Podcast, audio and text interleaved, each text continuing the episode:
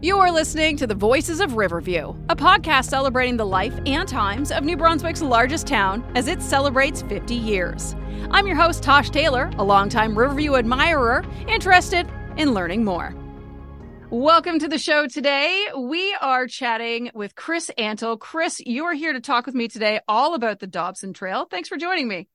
Well, thank you so much. I can't say that I can tell you all about the Dobson Trail, but I can tell you 40 years worth of miles on my boots. wow. What is like, what's your first connection with it? How did you get interested in the Dobson? Well, actually, when I moved to Riverview in 1972, the trail was in my backyard. Oh, wow. So, yeah, I lived on Canusa Drive. And of course, at the end of Canusa Drive was the track for the Canusa Games. And of course, during those times, it was Ray Drake. So a lot of these things are coming full circle for the town of Riverview for sure. Absolutely. The trail was there. I would take the children walking on the first little part of it. Like we just pop over Mill Creek and we'd be there. So, but it took me 20 years before I actually hiked the full trail. Uh, as a family, we used to do sections. And to me, that was the absolute, I suppose, brilliance of Dr. Dobson's design that most people, especially with young families, they couldn't take off for three days through the wilderness, but they sure could do little bite sized sections of that trail right here in our own hometown. Didn't have to travel anywhere, just put on your boots and go. Exactly. And you could, you know, it's it's such a um, I was going to say smooth trail. That's not the word I'm looking for. uh, you could use that word on the first kilometer. yeah, and maybe up to Bryden Brook at, you know, just the three, just short of the three kilometer section. Uh, but actually, in the early days, even that first section uh, was it was a rough trail. It wasn't a city street for sure, mm-hmm. but it was absolutely doable. And um, Dr. Dobson had a book. He he. I think you've seen the On Foot to Fundy Hiker's Guide. Mm-hmm. You see that? Yeah. And uh, in that book now, it tells you everything that you could possibly want to know about going out for a day or for going out for three days. But when he planned the trail, he wrote into the Riverview Recorder at that time everything that people would need to know uh, to hike the trail. And he provided a map. So he wrote and designed the cover, cute little hiker on the front of the very first um, On Foot to Fundy booklet.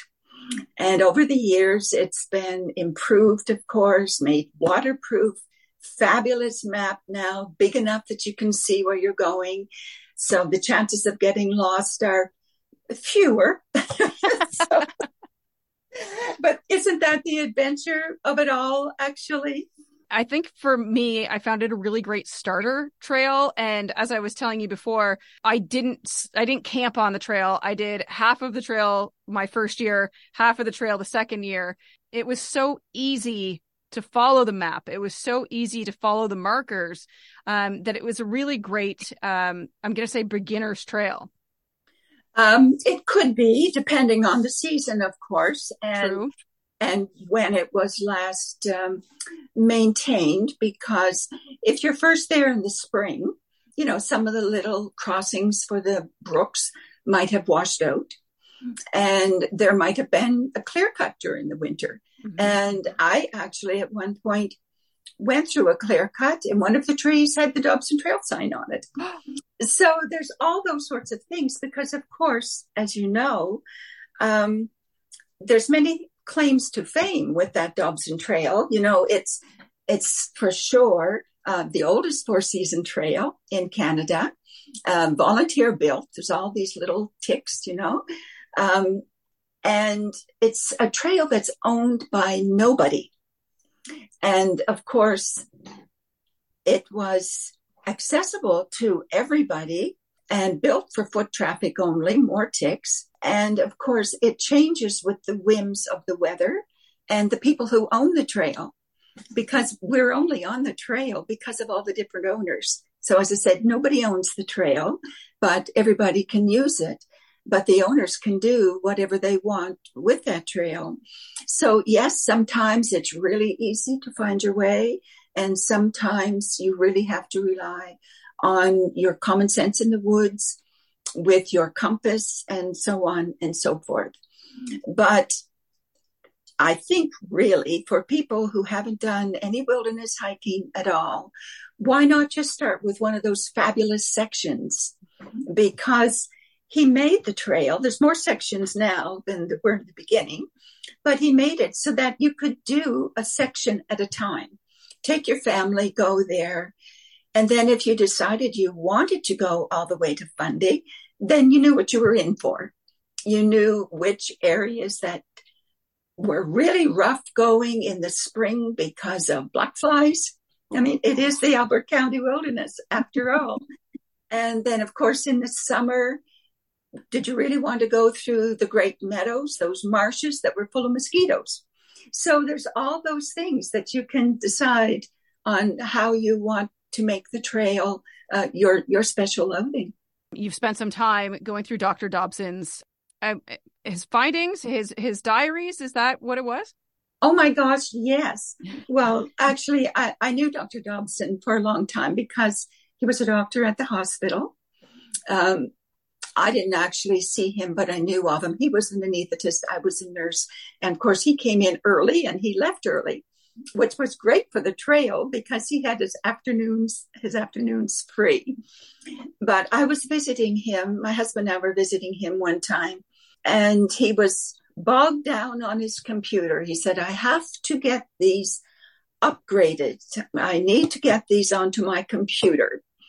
And then years later, um, well, I guess when I was preparing for the 50th anniversary celebration, um, I was looking for information on the trail to put things together. And actually, there was a lot of things that were being lost. Some people thought he did this, some people didn't know when he did it. And so I thought, well, uh, let's just set this record straight. So when then I was asked to be the archivist, I said, okay, I can do that. And in the meantime, I guess it was 2014, Dr. Dobson died. I knew his his widow. Um, we were friends, so she asked me if I would take those diaries. He had lifetime diaries so she brought me the 10 diaries from the years that he was building the trail. So that was like 1959 through to 19, well, basically 1970. Now, bear in mind, Dr. Dobson was a doctor. Try to read that writing. So, of course, what I transcribed was only what pertained to the trail. So the rest of it uh, was his his personal diary, but everything regarding the trail was there. Um, it was from the very first time that he thought this was something that he would like to do to build a trail. Uh, he had hiked different sections of the Appalachian Trail, and of course that runs 2,000 miles from Georgia all the way up to Maine. And he thought, wow, wouldn't it be great if we had that sort of trail on a smaller scale in, in Canada, in New Brunswick. And of course, he was thinking further ahead. He thought we can probably hook up at some point, you know, with the Appalachian Trail. But the main thing in his writings was how he was going to do this. Everything is so well documented, documented. For example, many people would know about Bob Murphy's Riverview Recorders. It was a little weekly newsletter that was delivered to all the households in Riverview about the comings and the goings. I saved one for myself because I had it. But during the um, during this search for for the for the archives, I searched high and low for all of those Riverview recorders. So that was the Riverview Library, the Moncton Library, the University of Moncton Library, people's basements, their cellars, um, their closets, whatever I could find. So I did have a grand stack of them. Wow. And um, some of them I could only read with gloves on uh, in this special room at the Moncton Library. And Some of them were given to me. It was great fun. So I scoured all of those. And so the first one was um, when he announced to the public that he'd like to build such a trail. It was uh, on December 22nd, 1959. Wow. Yeah. And so Bob Murphy, the editor, said that viewer uh, readers knew who Dr. Dobson was because he used to write about his travels in his um, station wagon uh, with his family. He used to do a lot of car camping.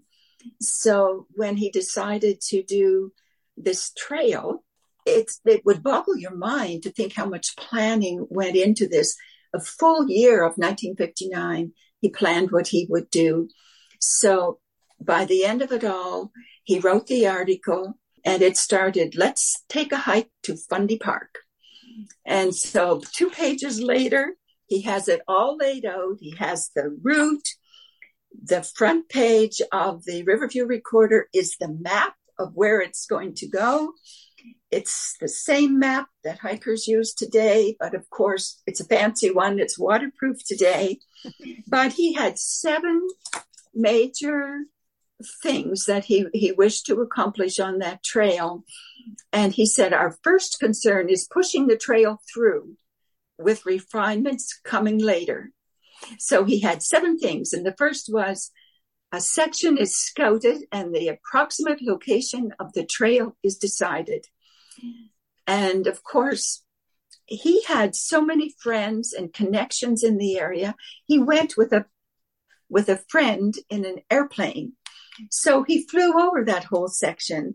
And so he and his uh, daughter Becky went up, went up and they flew over the sections and uh, they did that several times actually. So then the next thing was to search the landowners because you can't just go across everybody's property. So he contacted everyone that he could get a hold of and he found that they were all very cooperative and um, they encouraged him in that project. So then the next thing was a party goes in and clears the trail. Well, we are talking about the Albert County Wilderness here.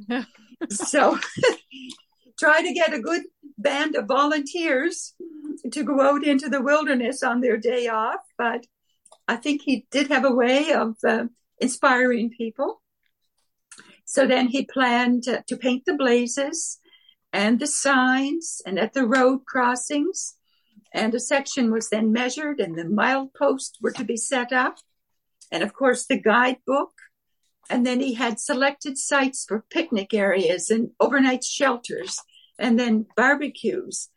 That never quite came to fruition because as soon as the shelters were put up, somebody would tear them down. Mm. But they kept at it, and one still remains today back at uh, Blackwood Lake. Yeah. Now, now, the main thing about all of that planning was yearly maintenance and that would have to be cleared out because as you know nature abhors a vacuum so if you don't continue to clear the trail it gets overgrown and if there's the um, dead trees that would fall over it or whatnot so he decided if he could get a group a local group to monitor maintain each different section and he started with the Central United Scouts.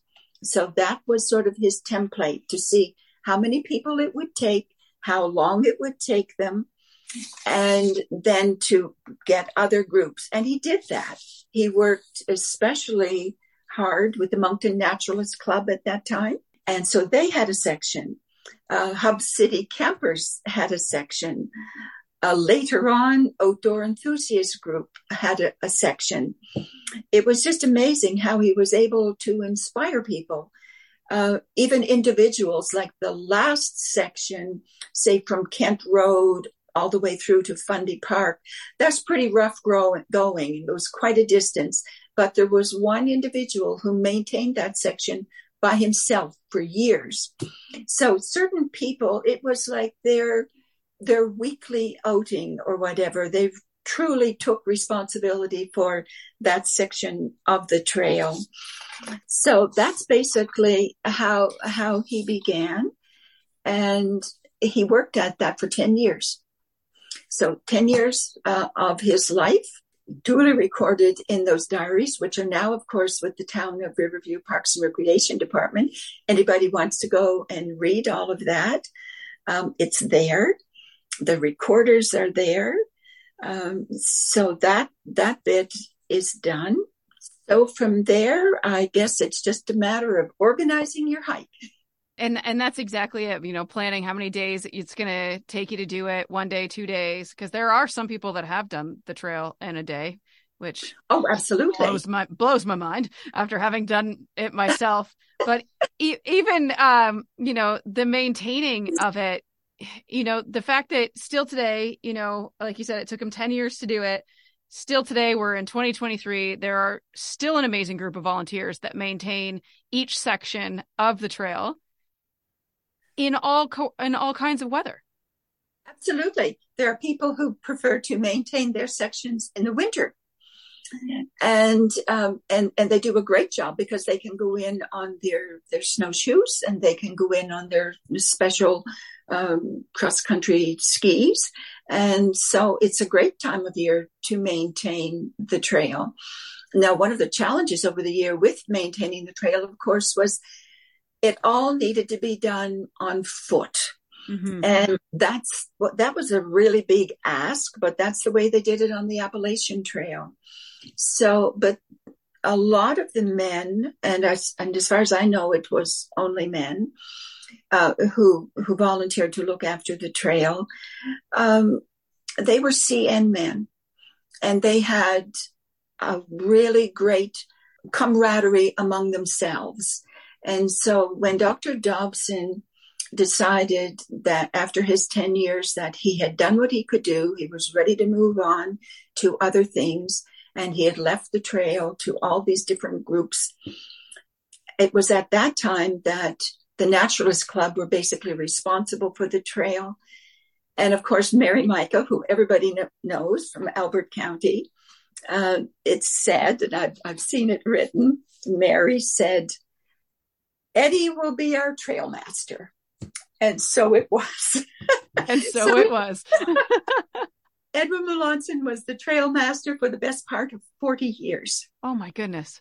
What a dedication. Can you imagine? Wow. Yeah.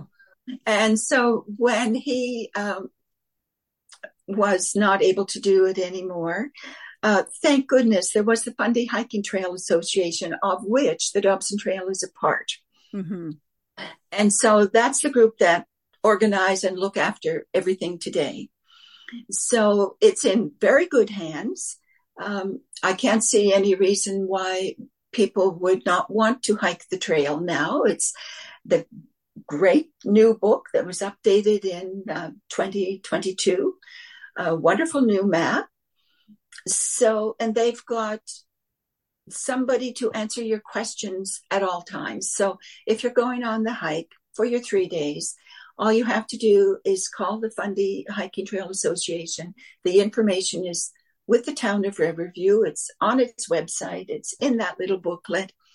And you can find out if the trail has been rerouted for some reason or um, if there are obstacles along the way, all the conditions of the trail. So you don't really have to go blind anymore. Uh, they have the latest and everything on the trail. So no reason not to go. When you uh, would do the sections with your kids when they were younger, um, there's a big section up on the mountain that when I did it, which uh, I'm going to say is four years ago now, maybe three, three or four years ago now, a big section of it was rerouted on the major road like you were on on the road for a few kilometers of the hike. Oh, oh yes kent road. Yeah on kent road that's right. Yeah exactly. Do you yeah. was it always like that? There always was a stretch of kent road. Okay. Yeah, there was. And that's too bad but that was the direction. That's that's where the road led. Yeah. And so for people with their hikers it's not the most comfortable thing but it isn't forever. It's only for a few kilometers. Um, I forget right now just how many it is, but uh, it's not that pleasant at the time. But once it's over, then you're back in the woods and it's all it's all good again. So regarding the sections, when he planned the trail, he he intended for the walk to be a pleasant one, mm-hmm. uh, so that he chose to locate the trail to access the most scenic regions. And of course, that was the Prosser Ridge. You know, that's the hardwood ridge. Absolutely beautiful. We used to spend a lot of time there. And more recently, which he didn't know was going to happen, the Kent Hills wind farms are quite interesting to, to people. Uh, Hayward Pinnacle was, of course, the pinnacle of the trail. Stunning. Yeah. Oh, absolutely. Now it's not as stunning now in a 360 degree view because the trees have grown. Yes. and, um, but back then, um, the first year after the trail was put through, they had a huge bonfire. And of course, much has been written about that because that bonfire could be seen. It was on New Year's Eve, could be seen as far away as Moncton. No way. Oh, absolutely. So there were many great things, you know, along the trail that um, people just had a wonderful time doing because really up until then, hiking wasn't in the local lexicon. It really wasn't. People went to the woods to work. They went to, um, you know, to cut wood, to do maple sugaring, but they didn't go just for a day out. That that wasn't what was happening, and there weren't trails to do that on. But uh, from the Hayward Pinnacle, it went through to Blackwood Lake. It went along the um, Hardwood Ridge. It passed by the old homesteads and uh, mining sites. So his idea was to make it scenic, to so people wouldn't just be in the mosquitoes and the mud for great periods of time or along a road. So um, a little bit of, of something for everyone. Uh, one of the main things that he wanted people to experience uh, was nature itself. And he thought, what a great idea for the scouts because they could go and get their badges. The different scout groups, you know, Central United were the first ones, but then there were other church groups, of course. And he thought, well, it's a good tourism. Tourism wasn't talked about back then, and it still is. I don't know how many hundreds of people come to hike the trail every year, but I know there's more now than ever before because they do the Fundy footpath mm-hmm. all the way, you know, from St. Martin's to Fundy National Park. And so he felt also it's a good place. People could probably find their way out to a trail if they became lost in the woods. And there were many, many different aspects to uh, his reasoning for building the trail. And he wanted to bring people closer to nature. And if you stayed out a night in the woods, that would surely happen because if you went out in the middle of the afternoon to show your children some beavers, and there were numerous beaver dams along the route, you weren't going to see them. You needed to be there at dusk, you needed to be there at dawn. And if you wanted to see deer or moose, especially at Blackwood Lake, you would have to be there at dusk and dawn. If you wanted to hear coyotes, and some people do, I love to hear the coyotes. Um, it's during the nighttime mm-hmm. as well as the owls. So bringing people closer to nature is always a good thing because, you know, if they if they learn about nature, then they will learn to love nature and then hopefully they will learn to protect nature. So that's a neat little package that can be and is definitely beneficial to everybody, to to all of us. So he had he had all of those ideas. You know, he said hikers just want to experience the experience. He said, for every single person, there's probably a different reason to hike. Now, many of us recall, you know, the 60s were kind of a crazy period for young people. But in the 70s, things seemed to calm down a little bit. And of course, that's when I had my children. and one of the great books of that era, and I do digress, but it's so interesting Zen and the Art of Motorcycle Maintenance. I forget who the author was, Robert somebody or other, Sigrig or something. Anyway, it was about a man and his son taking a trip on a motorcycle. And it was the bonding. It was the question of what is the meaning of life, you know, all this sort of transcendence ideas. And you would be surprised, or maybe not, about how many, about the number of local people who took their sons into the woods and had a wonderful bonding experience that just made their family something that it had never been before. And it's so interesting. There is a man that used to write a column. He's he doesn't write a column anymore, but he's uh, been a long time member of the Moncton Nature Moncton now was the Moncton Naturalist Club, Nelson Poirier, and he and his son took that trip. And a couple years later, his son tragically died. Mm-hmm. And for the 50th anniversary, he wrote a special tribute to that event in the Times and transcript and said, What a wonderful thing this Dobson Trail is. He thought he was just going out to get to know his son better and he said it was absolutely the trip of the lifetime. So there's all sorts of these wonderful little stories that people love to tell about the Dobson Trail. I think that's one of the one of the things that's so important about the Dobson too is everybody that you talk to that has done any section of it or completed the whole thing everybody has a different story. Everybody has a different location that's their favorite spot along along the whole thing. Like for some people it will be the, you know, the the waterfowl, the wetlands. What is the name of that? It's escaping me. Ducks Unlimited. Oh yes, absolutely. The big meadows out there for mm-hmm. sure. They'd like to go and see the um, the beavers and all of that sort of thing. For me, it's water. So any any point in there, it's just exactly. amazing.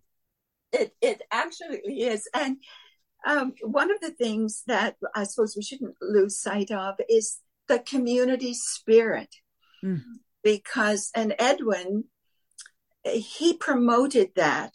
They had a newsletter, a monthly newsletter, and actually it was so important. Just, it was a, to become a member, he, they charged $2 and forever for all the, the years, was 40 years, two dollars was the amount. It was just so that they had a list of members. It had nothing to do with with the money, but they used to advertise in that newsletter anything that was up and coming. Like every year, for example, on Valentine's Day, they had the cholesterol breakfast, and that was such great fun because they would go into the hut, which was at the first section then. It doesn't exist anymore.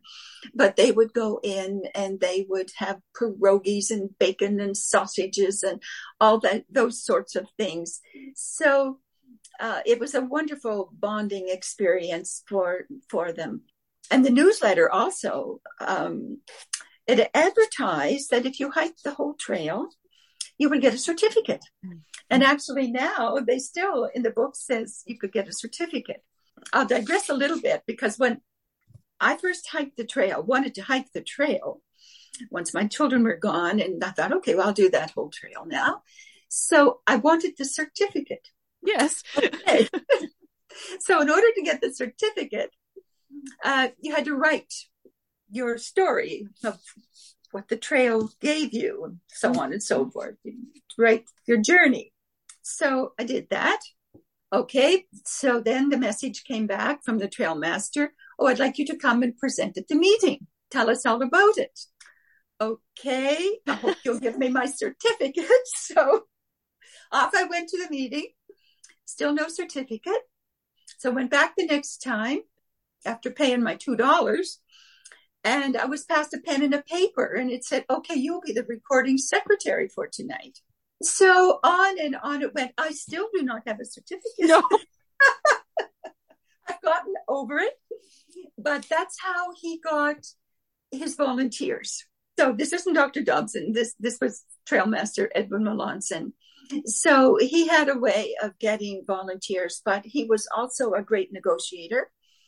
And he did wonderful promotion for the trail. Like the trail under his auspices was it was written up in Outdoor magazine. The Times and Transcript had many, many articles on the trail.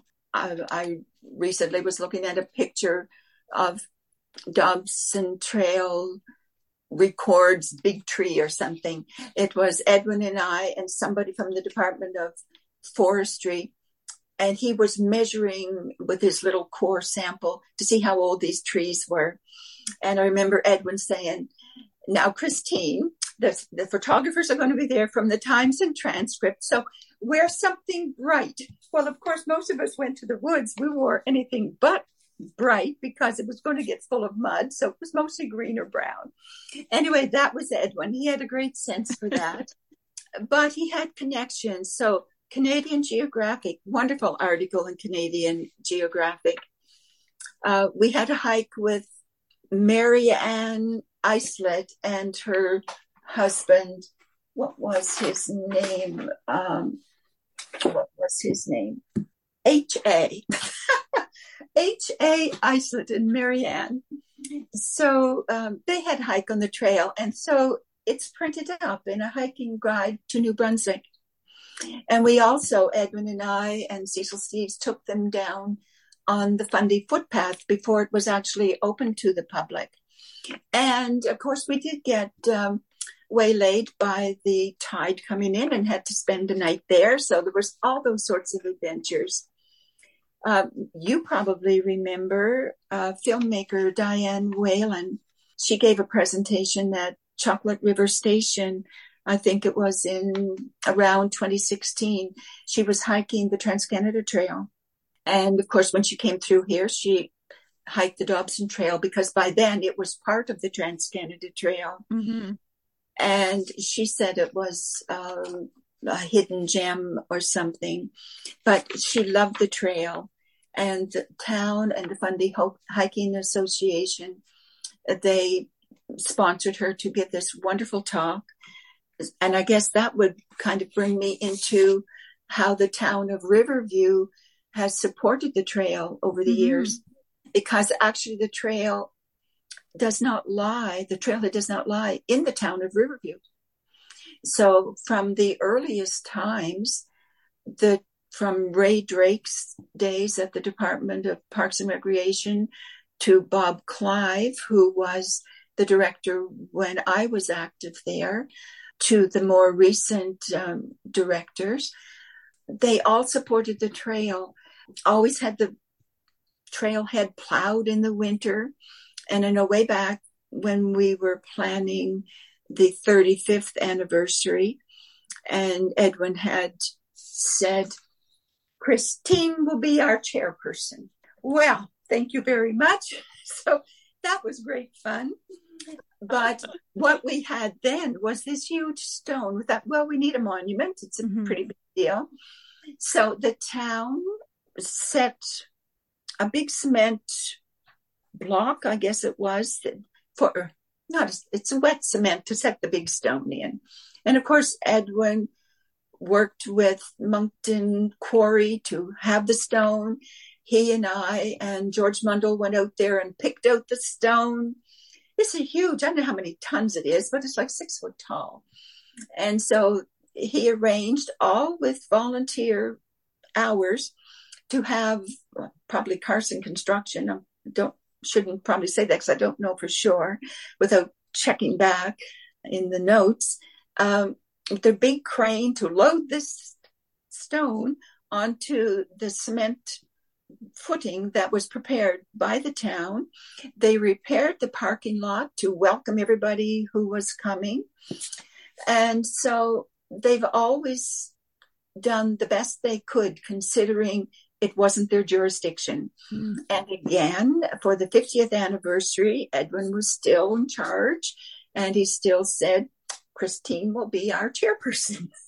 so anyway, again, it was great fun. So I can contacted the town of Riverview and Bob Clive said, what do you need? So it was all pretty simple. I need a stone. So we got one from the Gunningsville Bridge.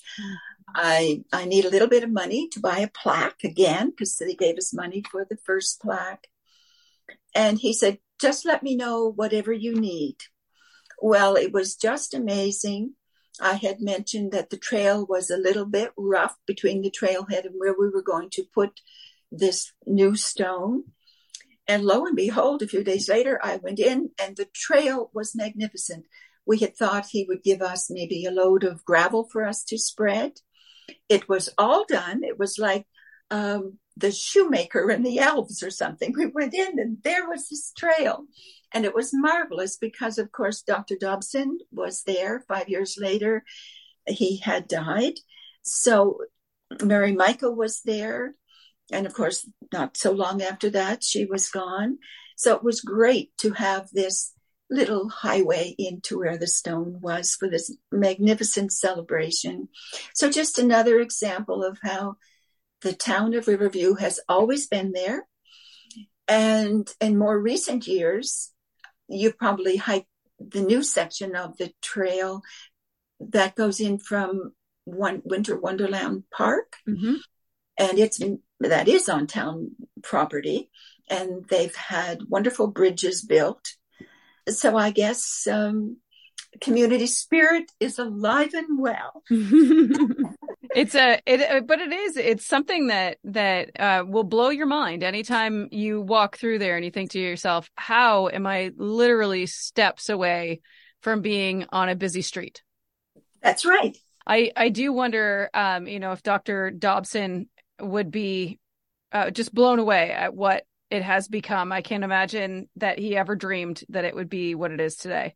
Actually, I I can't certainly can't speak for him, but I think he he was dreaming it would be better. Um, that's not an unkind thing to say, but on the Appalachian Trail, there were so many people mm-hmm. that vandalism wasn't a problem. But here in the wilds of Albert County, uh, when I was researching the history of the huts, you know, he had hoped forever that there would be these huts and the picnic sites, as he had mentioned in the Riverview Recorder. Well, they didn't last. You know, people would burn them down. The guys would build them up again and they would haul them out. But I must say, they kept doing it.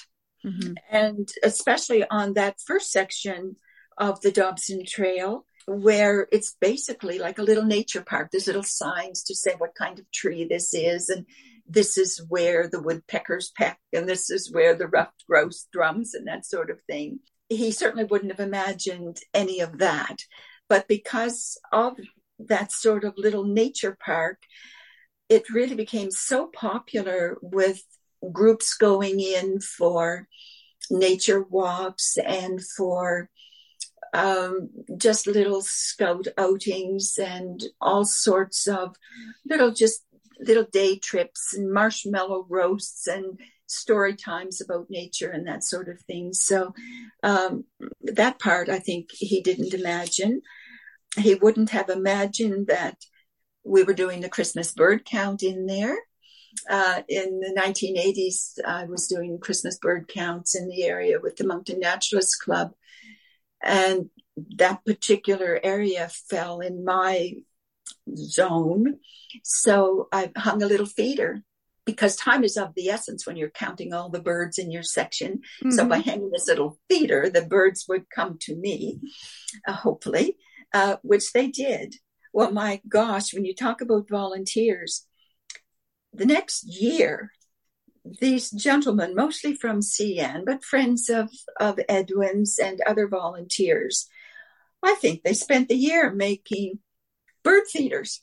They had, I think, three or maybe even more stations, and they built benches so people could sit and watch the birds.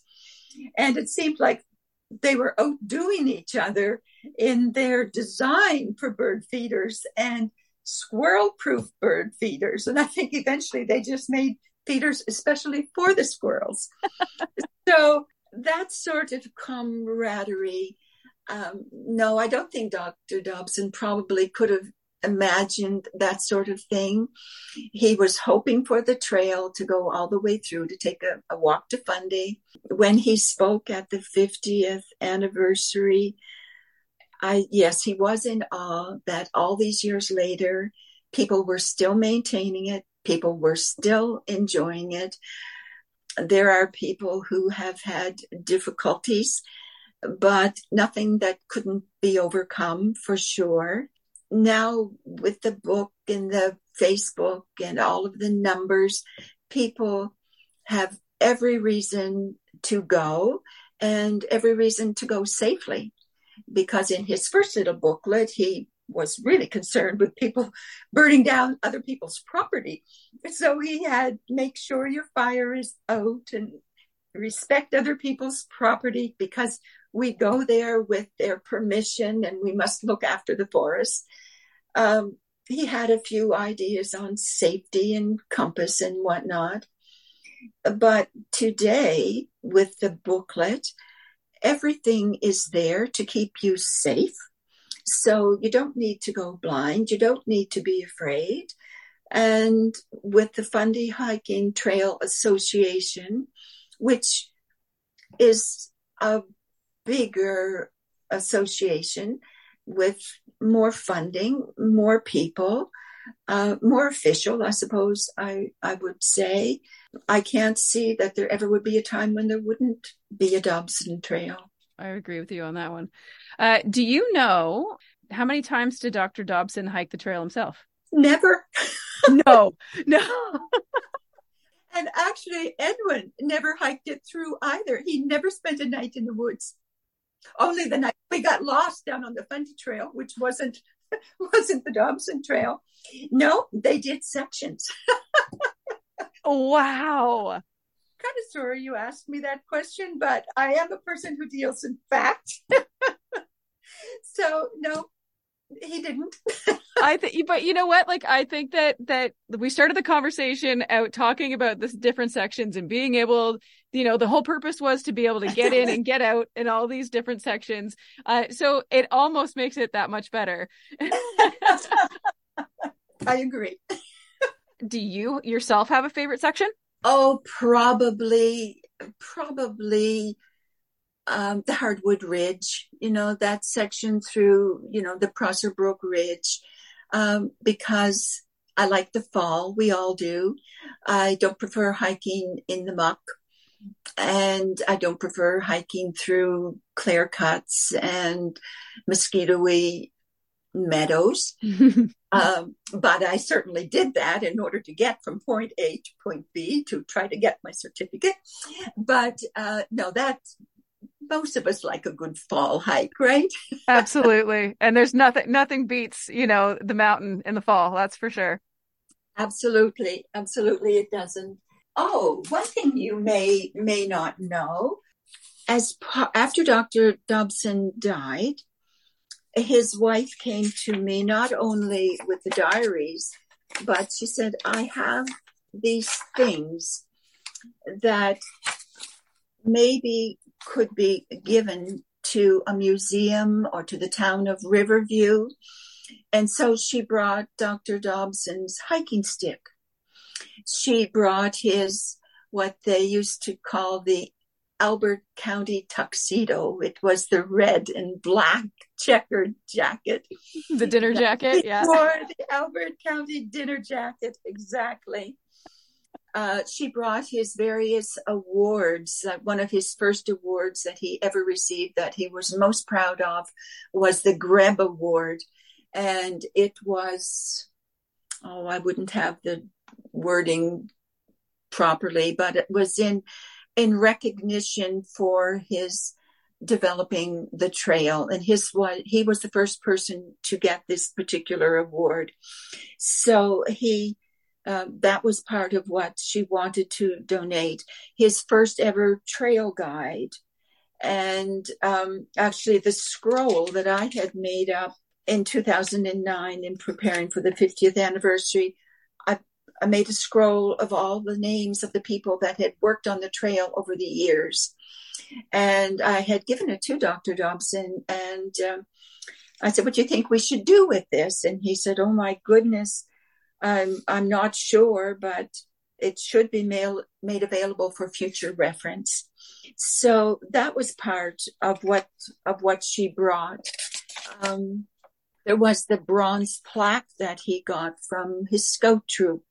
So all of these things, um, his wife and I spent a good deal of time trying to find a place in Riverview that could house that. We were unsuccessful because there wasn't apparently any room, but through contacts with the David Allward with the Albert County Museum, he accepted it. He was pleased to get it. So all of these things are there. They're in the Albert County Museum. I, I don't know that they're actually on display. And if at any point the town of Riverview had room to put up a, a case to house those things, I know the museum would be very willing to have them come back to Riverview. But it is Albert County, that's where they are. It's just part of, of the history of Riverview. I I don't know that we have an archivist for the town, but if ever there is one, I'd love to talk to them. I'd love to share all these things uh, with them. But in the meantime, we've got the trail. We've got a wonderful place. We don't have to drive down to Maine. We don't have to drive down to Georgia. We've got it right here in our own backyard. Beautiful. What a great place to, yeah, what a great place to wrap up today's episode, Chris. Thank you so much. Oh, I've just been delighted to talk to you. I hope we've inspired people to go to the trail, uh, go safely to the trail, take off little bites, get to know the trail. And if you know it, you will love it. Thank you so much.